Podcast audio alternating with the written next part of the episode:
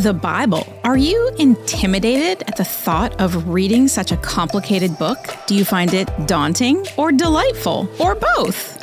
Welcome to the club, the Bible Book Club, where we read every word of this great book and then study it together. Last episode, we took a trip through the entire Torah, not just Exodus. We talked about all the five books of the Torah, which make up the first five books of the Bible, all of them written by Moses. And it is really the history of the Jews, those first five books Genesis, Exodus, Leviticus, Numbers, and Deuteronomy.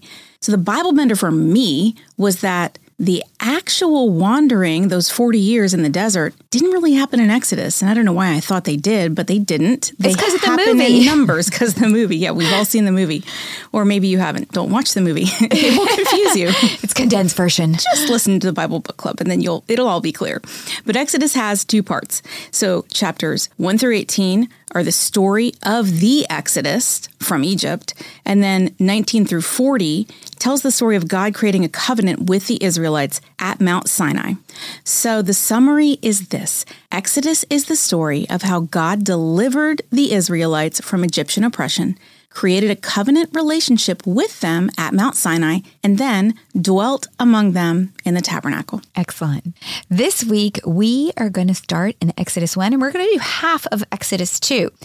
So, w- before we open, when the curtain closed on Genesis, Jacob and his family had taken up residence in Egypt to begin a period that actually was foretold by God in a vision to his grandfather Abraham way back in Genesis 15 18 13. And this is what it said Then the Lord said to Abraham, Know for certain that for 400 years your descendants will be strangers in a country not their own, and that they will be enslaved and mistreated there. But I will punish the nation they serve as slaves, and afterward they will come out with great possessions. So this was foretold to Abraham. It has now happened. When Genesis closes, they go into the 400 years. When the curtain opens in Exodus today, the 400 years have passed since Genesis ended. And while the pages are silent on what transpired during the 400 years, God was not absent.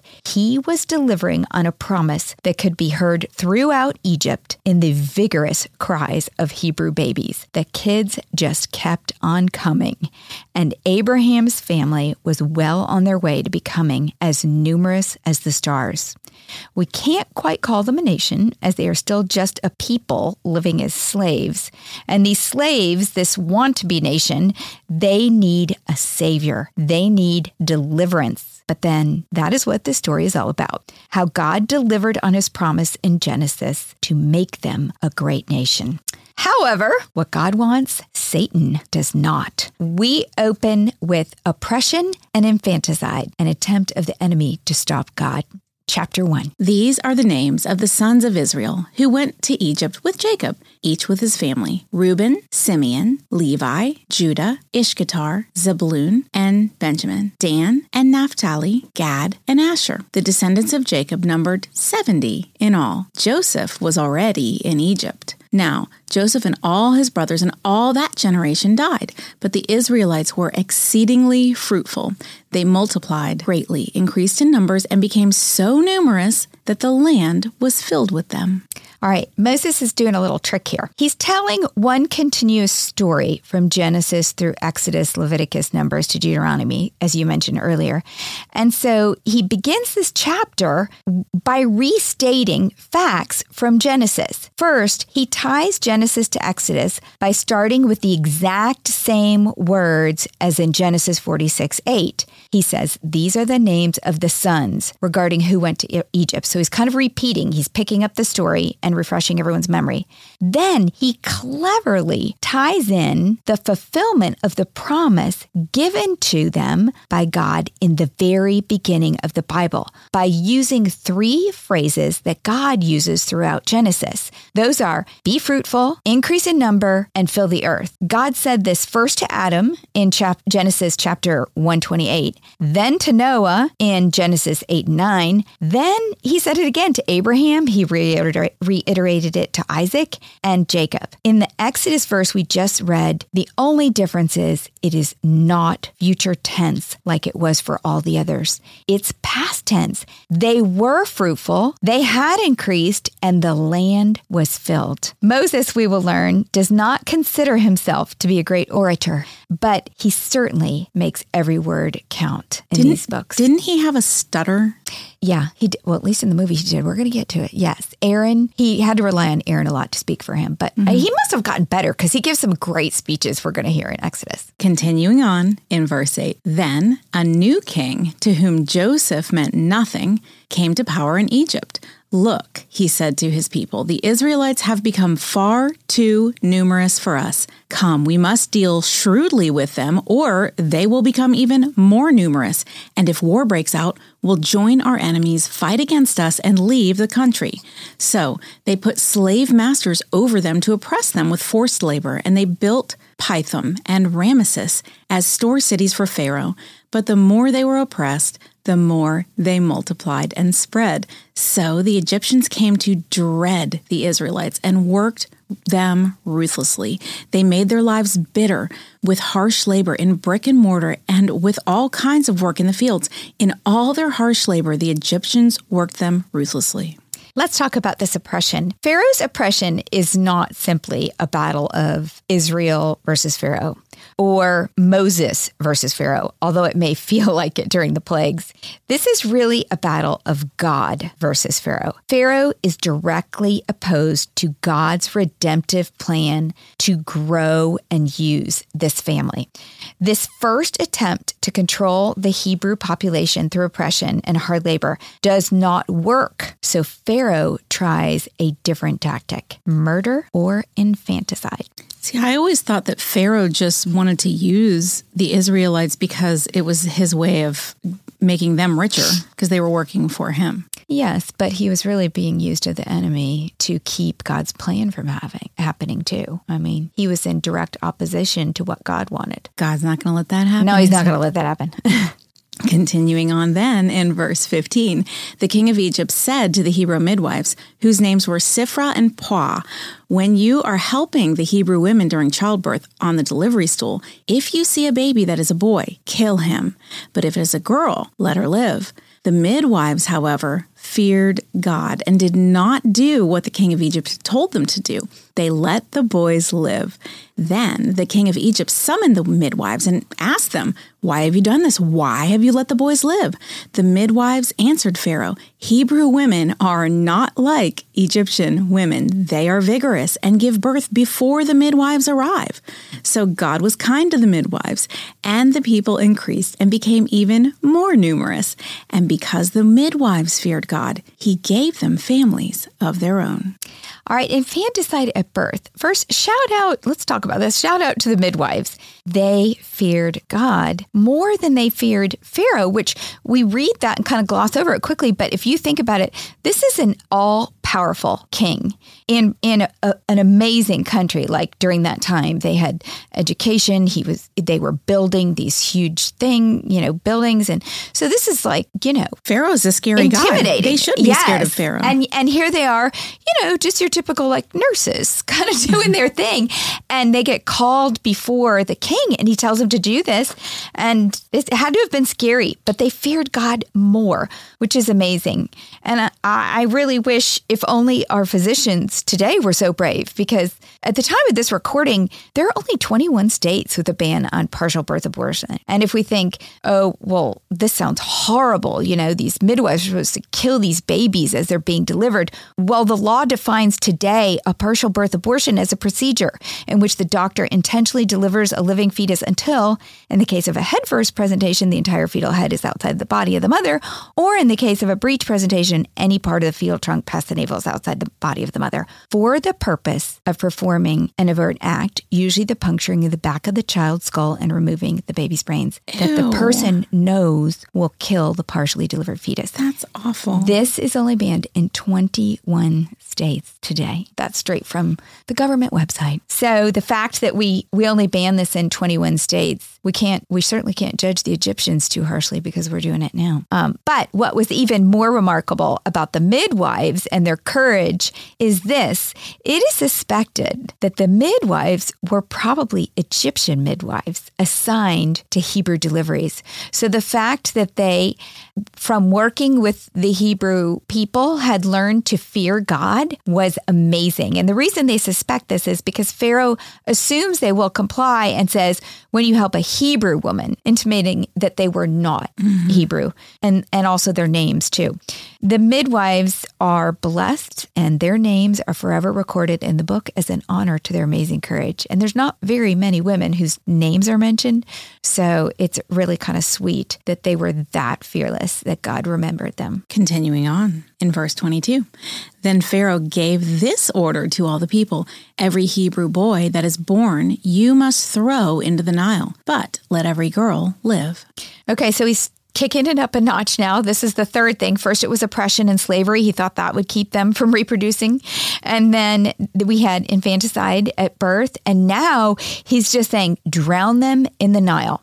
So it's interesting that he chose this form of death because the Nile was a life giving force to the Egyptians. In just a few chapters, the reverse of this is going to happen. Water at the Red Sea will become an instrument of death for the Egyptians and deliverance for the Israelites. So God just loves to, you know, turn things upside down. And he's going to do that in just a few chapters.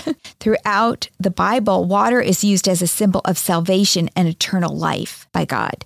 In John 4:13, Jesus talks with the Samaritan woman at the well. He says, "Everyone who drinks this water will be thirsty again," referring to the well water. "But whoever drinks the water I give them will never thirst. Indeed, the water I give them will become in them a spring of water welling up to eternal life." And in this case, the water parting of the Red Sea is again that source of life and a new beginning for the Israelites. This is also the first recorded example of anti-Semitism, and anti-Semitism is the hostility to or prejudice against Jewish people. There are many historical occurrences of anti Semitism, but none are documented as thoroughly as the Holocaust in World War II. Now, why do we have anti Semitism? Why is it such a thing? Well, of all the nations, Satan hates the Jews because God promised the Messiah would come from them, and the Messiah will crush Satan.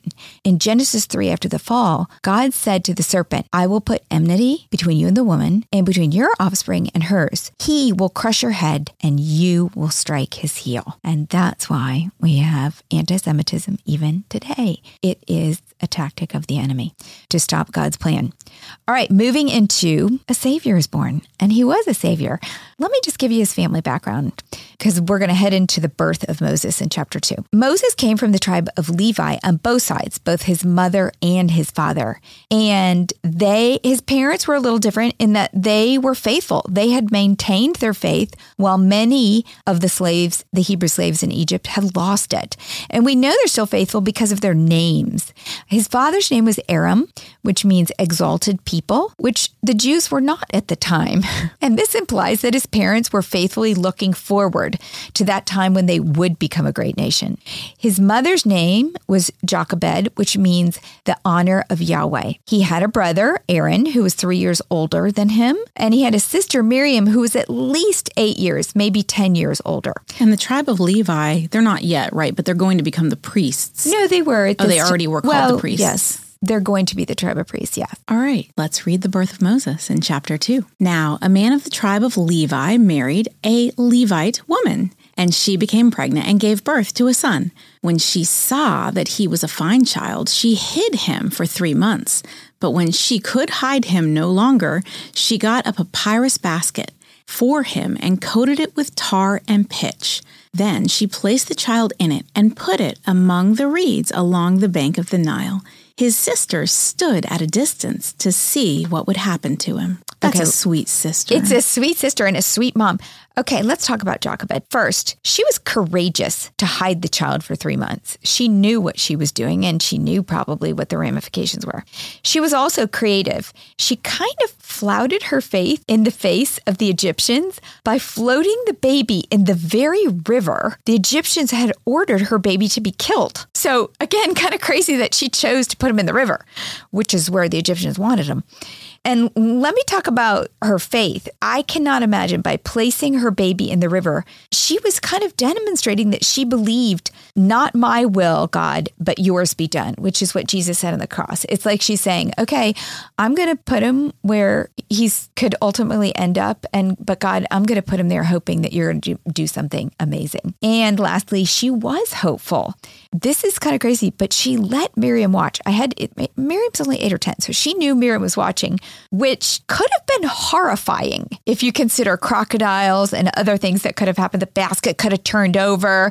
So she really, really, really was believing in hope that something great was going to happen because she let her eight eight year old watch. So she wanted to know, but it's almost kind of like she couldn't watch herself. but it's okay for Miriam to mm-hmm. watch. What if the poor child had died? I don't know. All right, I want to talk about the Hebrew meaning of this kind of strange description of a fine child. Now, that is the NIV interpretation of this word. The Hebrew word was tob, T O B, which means fine or good or handsome. But what mother doesn't think her child is beautiful? So it's kind of funny that she decides to save him because she thinks he's beautiful. And remember, it's really odd because Moses is writing this. So why would he include this vain detail about himself? Like, I'm writing my own story. You're and, right, because he was kind of a my, humble guy. My mom saved me because I am fine. it's very odd. All right, so here's the theory. The theory is that K-I, kitab, T-O-B, or fine, as the NIV translation says, is supposed to mimic Genesis 1, where God pronounces creation good. It's the same kind of word. So God says his creation is good. And Moses is specifically mimicking that because this gives the birth of Moses a recreation theme. Like, oh, and the child was born and the child was good. Just like what God said when he made Adam. Exactly.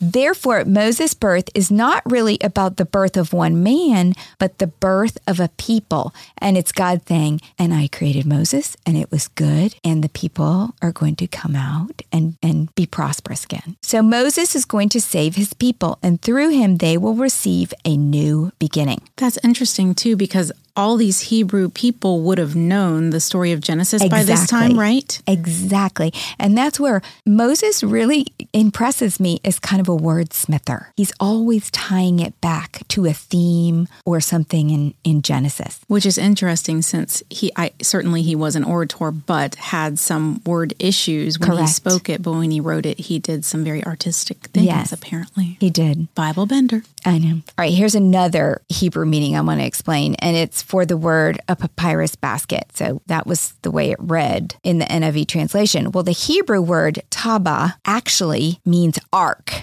which is another clear connection to Genesis. The word this word taba is only used twice in the entire Old Testament. Here and in the story of the flood in Genesis 6 or 9. Baby Moses is set in an air quote ark to float on the Nile. Both Noah and Moses are specifically selected to survive a tragic watery fate. Which God said he would never do again. That's He would so never flood the earth. He said he would never flood the earth. He's not flooding the earth. Both are placed in an ark and carried to safety on the very body of water that brings destruction to others. And both Noah and Moses are the leaders through whom God creates a new people for his plan of redemption. Moses chooses his words so carefully to point to God's pattern and plan. In the first two chapters of Exodus, we can already see the intertwining of the creation and redemption in Genesis.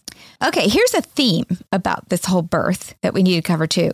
There's this theme of the birth of a child as an instrument to God's plan that is continued in other parts of the Bible. For example, usually it's a miraculous or against, against the odds birth. In this case, Moses is born when babies are being killed. Isaac was born to Sarah in her very old age. Samson was also born um, to a, a mother who was very old, and he became a mighty deliverer.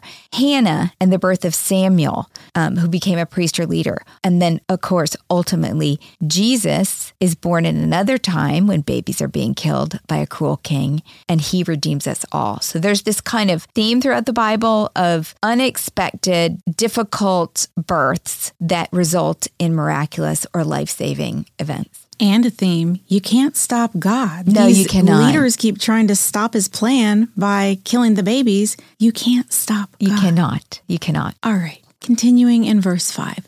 Then Pharaoh's daughter went down to the Nile to bathe, and her attendants were walking along the riverbank. She saw the basket among the reeds and sent her female slave to get it.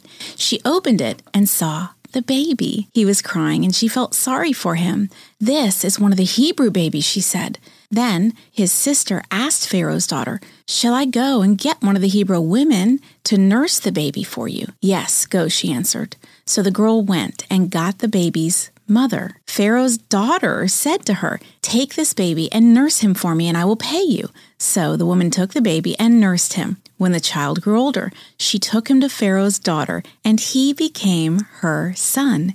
She named him Moses, saying, I drew him out of the water. Okay. Moses, the name, is a Hebrew name meaning drawn out. He was drawn out of the water. But this doesn't make sense because Pharaoh's daughter named him and she wasn't Hebrew. So the theory is that his name may have originally been either Hapmos or Iramos. Both mean one born of the Nile. So the Hap and the Iro were, you know, one born. And then later, when he rejected the Egyptians and kind of became a part of the Hebrew people, he may have rejected that name and shortened it to Moses, which is Hebrew and means drawn out, which still fits his birth.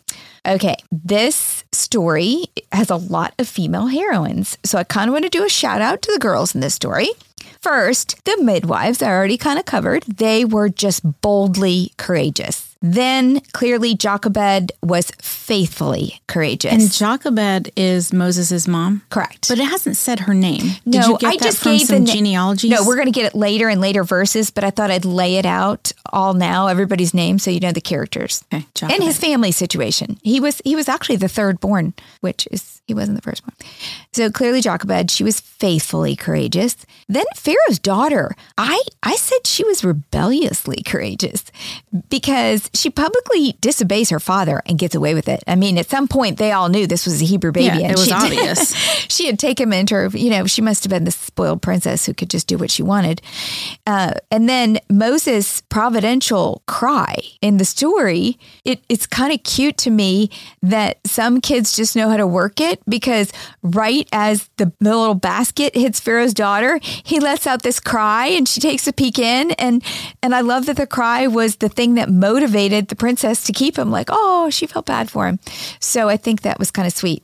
And, and I, and I give her props to Pharaoh's daughter because she never forgot Moses. You know, uh, Jochebed takes a, Moses back into her home to nurse him.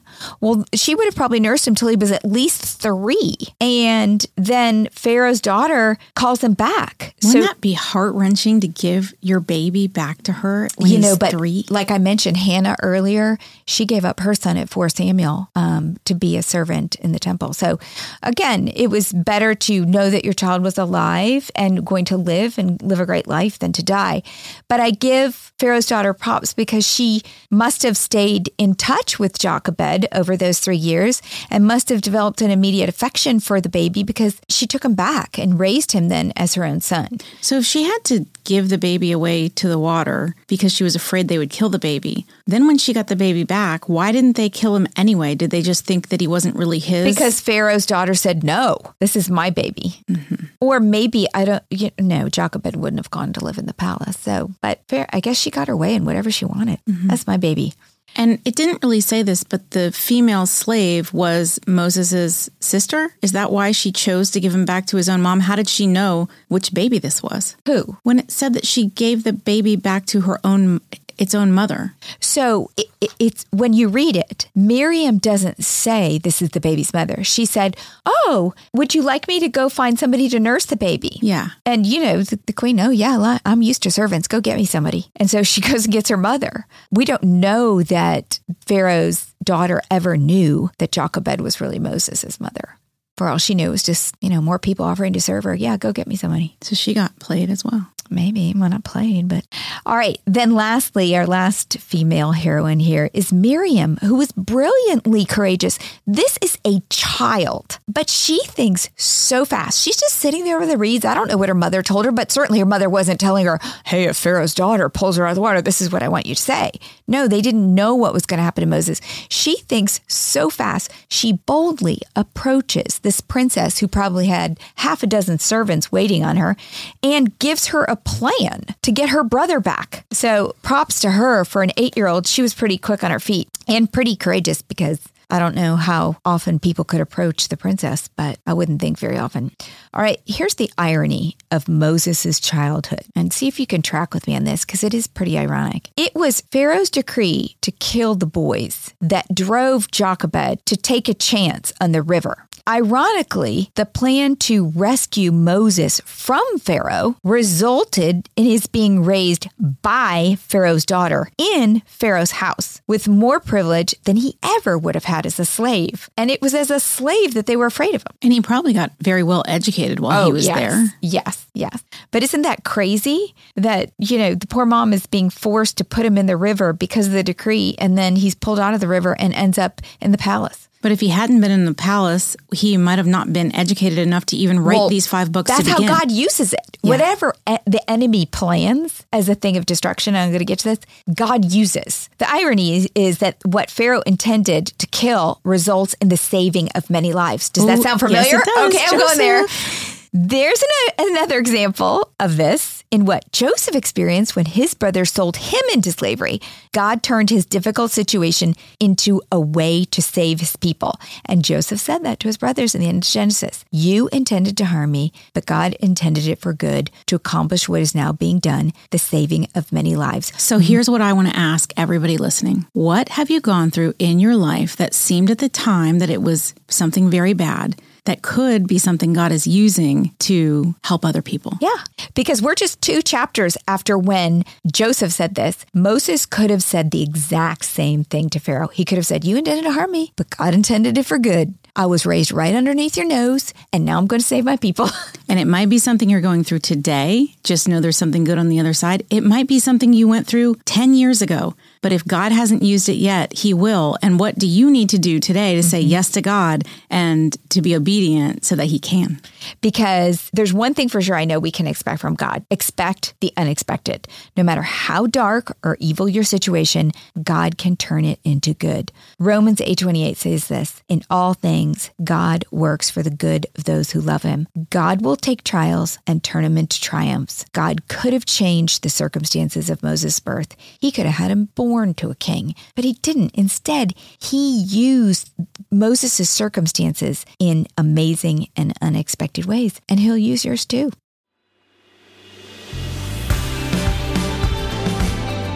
What's a club without friends? If you're enjoying the Bible Book Club, why don't you share it? And then you can say, Welcome to the club." New episodes drop every Monday and get all episodes now on Amazon Music. As always, head over to susanme.com slash Bible Book Club for show notes from today's episode. Bible Book Club is hosted by Susan Merrill and Heather Rubio, edited by Buck Buchanan, produced by Haley Mawat.